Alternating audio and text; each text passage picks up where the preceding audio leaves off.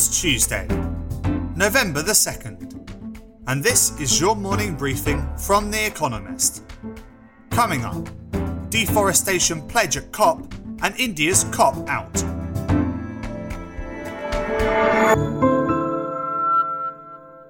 First, the world in brief. More than 100 world leaders at the UN's COP26 climate conference in Glasgow pledged to end deforestation by 2030. Brazil, led by Jair Bolsonaro, under whose presidency swathes of the Amazon rainforest have been cleared for farmland, will be among the signatories. Other tree laden countries signing up include Canada, the Democratic Republic of Congo, Indonesia, and Russia. Some 85% of the world's forests will be covered by the agreement. In return, countries will receive $19 billion worth of funding. Deforestation is thought to account for around a quarter of greenhouse gas emissions. Earlier, Narendra Modi, India's Prime Minister, made the country's first ever commitment to achieve net zero carbon emissions, but only by 2070. The aim of the conference is to get countries to promise to reach that goal by 2050. India is the world's third highest emitter and still heavily dependent on coal for power. Rivian, an electric truck manufacturer, said it will target a valuation of over $53 billion when it lists on the Nasdaq exchange next week. The startup, backed by Amazon and Ford, made its first deliveries in September. Meanwhile, Nubank, a Brazilian fintech firm, is eyeing a valuation of over $50 billion when it floats in America. Companies have raised a record amount through IPOs there this year. At least four people were killed in Nigeria when a 22 story luxury apartment building collapsed during construction. As many as 100 construction workers are feared to be trapped in the rubble. The cause of the collapse is unclear, but local authorities have ordered an investigation and promised to make the report public. Joe Manchin, a Democrat from West Virginia who wields a make or break vote in America's divided Senate, said he cannot yet support a $1.75 trillion social spending deal unveiled last week. He thinks it profligate and scolded progressives in the House of Representatives for not passing a complementary infrastructure bill first. His opposition means that Democrats will probably not vote on both bills this week, as they had hoped. Manufacturing output in America slowed slightly in October from the previous month, according to a closely watched measure as supply constraints stymied production.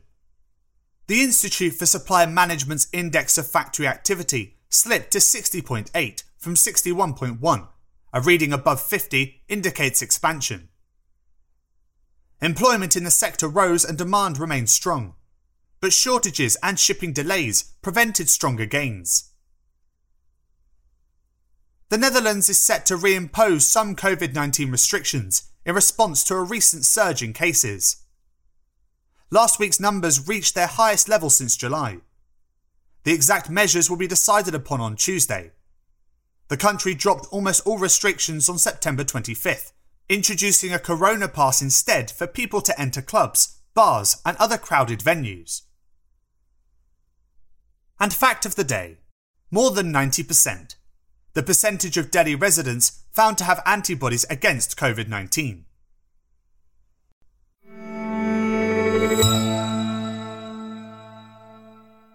And now here's today's agenda Imprisoner Dilemma Minneapolis's Police Reform Referendum.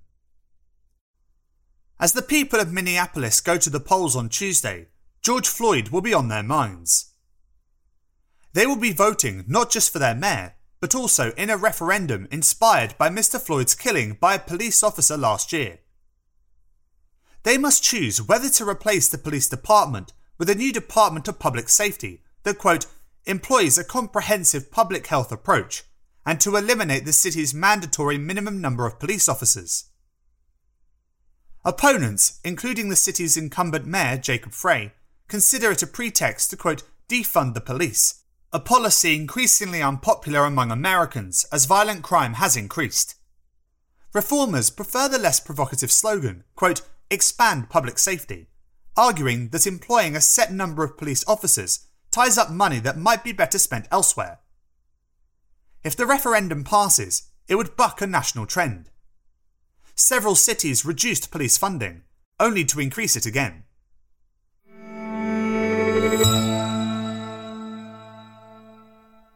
Profit Booster Pfizer Pfizer has had a good year. The wide adoption of the drug maker's COVID 19 jab, the first to be rolled out, has given its profits a real shot in the arm. It is on track to produce 3 billion doses this year. America's drug regulator has just approved its vaccine for children aged 5 to 11. Next year, it expects to almost double COVID vaccine sales. As it reports quarterly results on Tuesday, its upward trajectory shows no signs of slowing. Pfizer's non COVID business is also flourishing, with strong year on year growth in the second quarter. That trend is likely to continue as the mRNA technology its COVID vaccine employs finds other uses. The recent acquisition of a cancer drug biotech company for $2.3 billion shows Pfizer is looking beyond the pandemic. In August, the firm raised its 2021 revenue projections. Thanks to demand for COVID vaccine boosters and the possibility that new variants of the virus will emerge, it may set its sights even higher.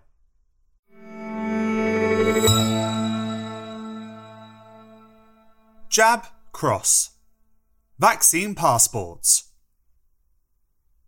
International holidays are back, but they are not nearly as relaxing as they used to be. Certainly, many countries are reopening their borders. As of Monday, vaccinated tourists can enter Israel. Thailand is loosening up its restrictions too. The big hurdle now is proof of vaccination. Myriad different digital health passes have emerged. The European Union has one, India has another, and America has a few in use all at once. Airport officials struggle to interpret disparate QR codes verified by different apps, and spitting out different information when scanned. Traveller numbers have dropped by between 85% and 90% during the pandemic. Many airports are using the same number of staff, but immigration queues are five or six hours long. Even so, after months holed up at home, holidaymakers may still decide that long lines and piles of paperwork are a price worth paying for a pina colada on a faraway beach.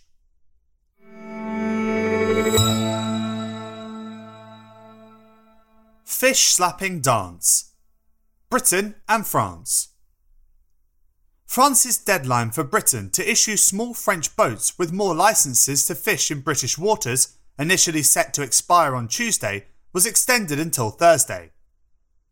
Emmanuel Macron claims that by not giving out enough licenses, Britain is violating its Brexit deal with the European Union. The French president has threatened to stop British boats from landing fish in French ports, to impose stricter customs controls, and even to raise the price of French electricity exports. The ball, he says, is in the British government's court. The British government says it will not back down. It demands that the French withdraw their threats, claiming that they breached the Brexit trade deal. Some British ministers suggest Mr Macron is escalating the dispute to seem tough at home before a tricky re election fight next April. The political heat is far greater than the financial interests actually at stake. Fisheries account for less than 0.1% of the two countries' economies.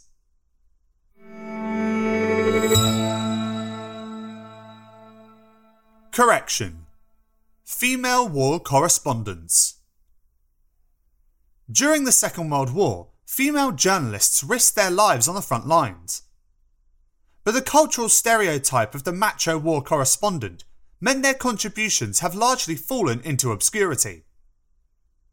The Correspondents, six women writers on the front lines of World War II, released on Tuesday, sets out to correct that historical slight thrusting these women into the centre of the story.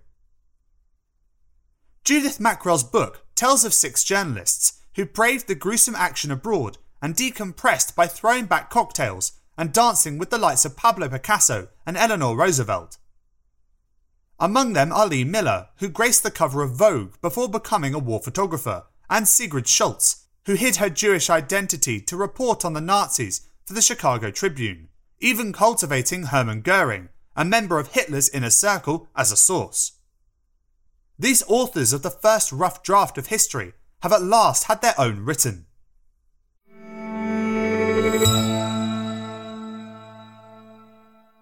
Finally, here's the quote of the day from Pier Paolo Pasolini, who was assassinated on this day in 1975. I may be an unbeliever, but I am an unbeliever who has a nostalgia for a belief.